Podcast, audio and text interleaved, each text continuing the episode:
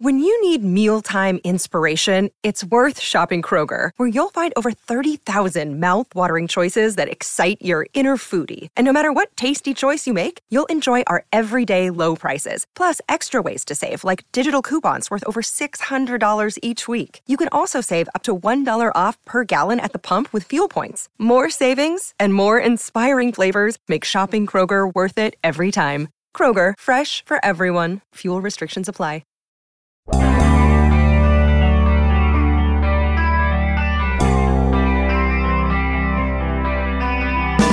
How comfortable would you feel giving Cam Sutton around nine million dollars a year to come back?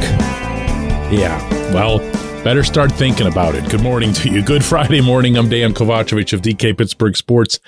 This is Daily Shot of Steelers. It comes your way bright and early every weekday. If you're into hockey and or baseball, I also offer daily shots of Penguins and Pirates that I hope you'll check out.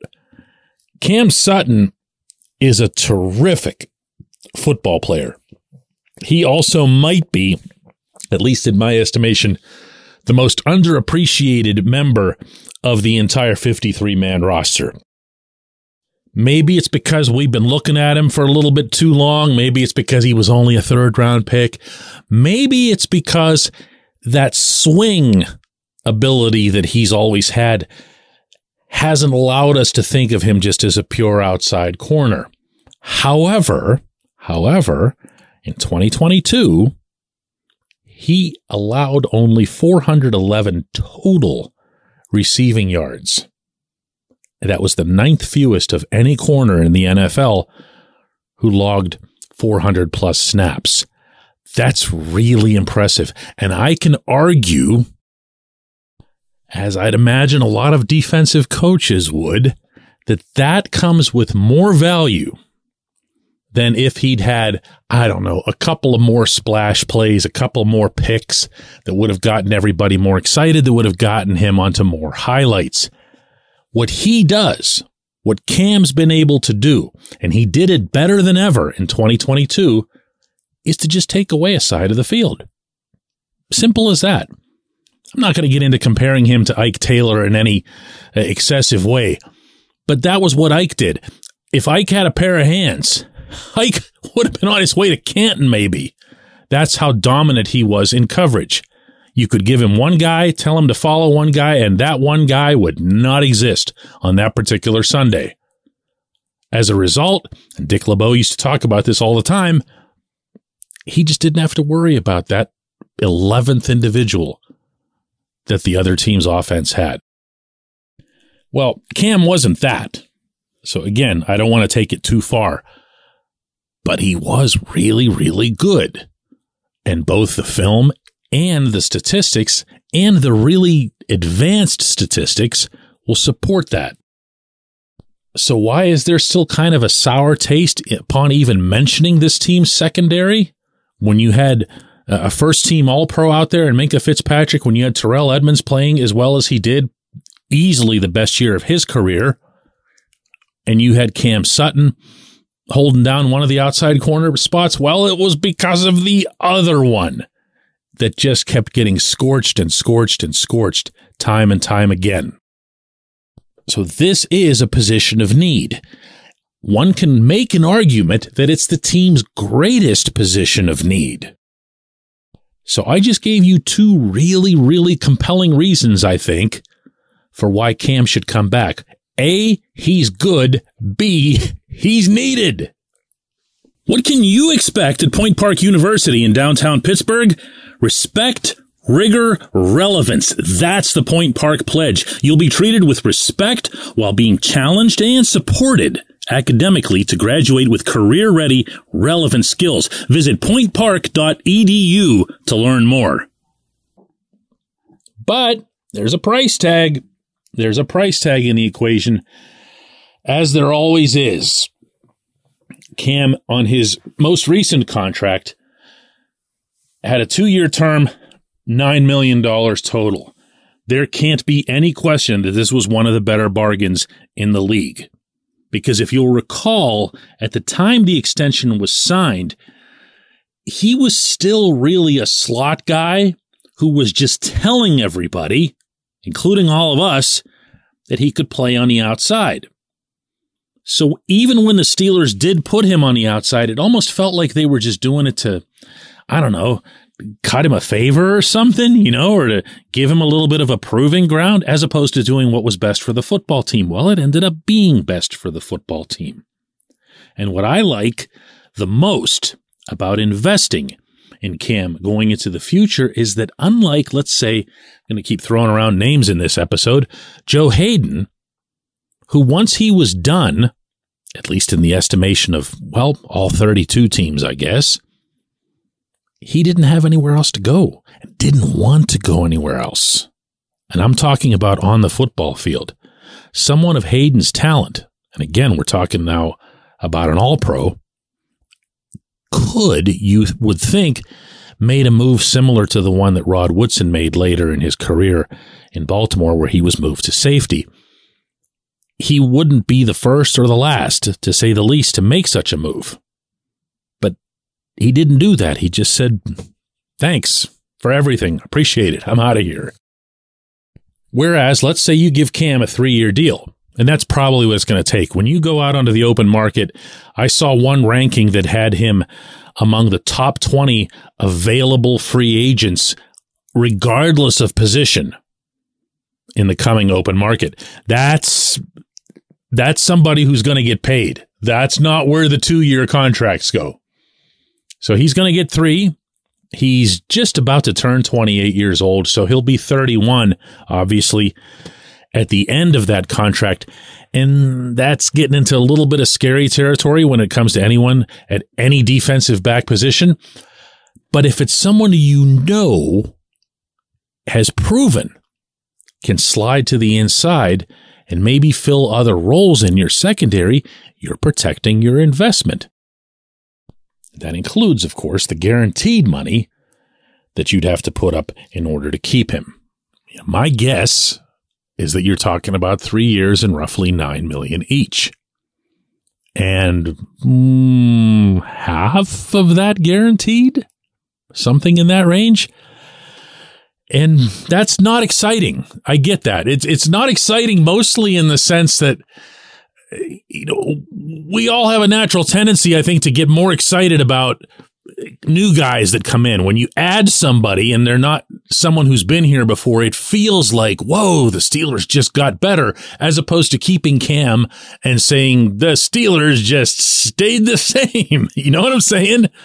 What you got to think about here is that corner is already a shortcoming. It's already a need.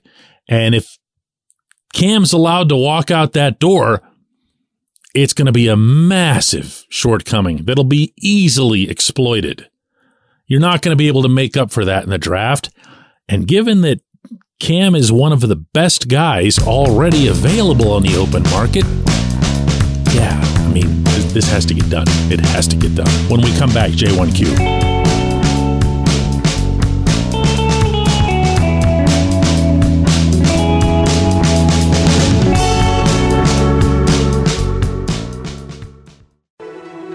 This segment of Daily Shot of Steelers is brought to you by the personal injury law firm of Luxembourg, Garbett, Kelly, and George, L G K G.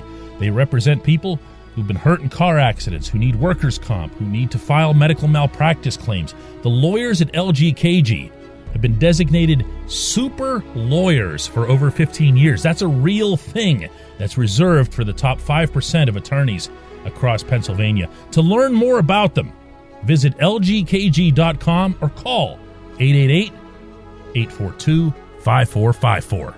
L G K G. Hey, it's Kaylee Cuoco for Priceline. Ready to go to your happy place for a happy price? Well, why didn't you say so? Just download the Priceline app right now and save up to sixty percent on hotels. So whether it's Cousin Kevin's Kazoo Concert in Kansas City, go Kevin, or Becky's Bachelorette Bash in Bermuda, you never have to miss a trip ever again. So download the Priceline app today. Your savings are waiting. Go to your happy place for a happy price. Go to your happy price, Priceline.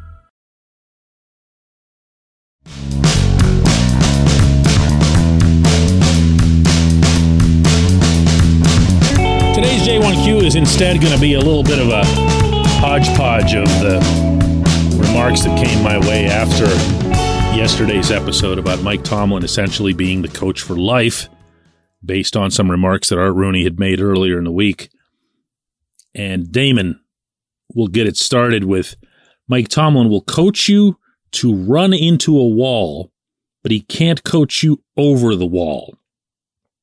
I'm going to stop before I get to the other two and come back at Damon that it's so much harder to get to that wall than it is to get over it. I'm sorry. It just is. This is proven. This is proven across sports. The landscape of lousy franchises is littered with the mindset that so-and-so couldn't win the big one. Always, always be wary of that. Ron says, D K, I firmly believe that this ownership is more attracted to stability than to success. The Steelers seem to relish the stance of having only three head coaches in a million years, but Rooney's words are dangerous. Never in a workplace has there been such a license to average performance without accountability. You might be right, Ron. You know, the longer this goes, this streak, and if you want to talk about a Tomlin streak, it's fairest, I think, at this point to bring up the one of lacking a playoff win in that given year. It's been a long time. And you can argue that that's average or below average or maybe slightly above average because they've usually at least gotten into the playoffs. But where I cringe anytime somebody brings it up is with the concept of accountability, because very rarely, in my experience, does someone say what they actually mean with accountability. What you're saying with accountability is that he should have been fired. So you know what, Ron? Just say that. Just say he should have been fired, because there are other forms of accountability that are a whole lot less than firing somebody. You can start getting into getting rid of their coordinators, pulling the rug out from under them in other ways, uh, just going the full-blown Jerry Jones and suggesting stuff that no owner has any business suggesting to somebody who's down on the field. But yeah, that I'm not crazy about. You don't need to use a euphemism, you know? If you want him fired, just say you want him fired. It's not going to get you in trouble or anything. Stephanie says, does anyone know what Tomlin has said about why the bloody hell is freaking Matt Canada staying? How is Tomlin that obtuse to the fact that there's better coaches available and that Canada's a liability to both the team and to Kenny Pickett? Tomlin's only remarks, Stephanie, on this subject happened before the team made clear that Canada was staying for next year, so these questions never had an opportunity to be asked, assuming you're challenging the reporters or the journalism involved or whatever. There hasn't been any such encounter, meaning between reporters and the head coach. Art Rooney did address it in his meeting with reporters earlier in the week, saying basically that he liked the way Canada oversaw the running game getting going over those final few games. That's it. If that's what you're looking for here, that's what you've got. There's not more than that. Uh, contrary to some popular misperception, reporters aren't in a position to go uh, hounding Tomlin while he's grocery shopping and then throwing him into the cart and then sticking him in some back room and waterboarding him or whatever and getting information out of him. They can answer however they want. They can also avoid answering however it is that they want. Now, if your main point is that he shouldn't have kept the coordinator, I'm on your side. I really am. I've made that abundantly clear now for months. But you know what? There'll never be a subject that's more polarizing regarding this football team than this head coach. I have no doubts about that. I appreciate all of the feedback that comes this way. I appreciate everyone who listens to Daily Shot of Steelers. Have a terrific non-football weekend, and no, the Pro Bowl doesn't count. And next week, we're going to have a lot of fun getting ready for the Super Bowl.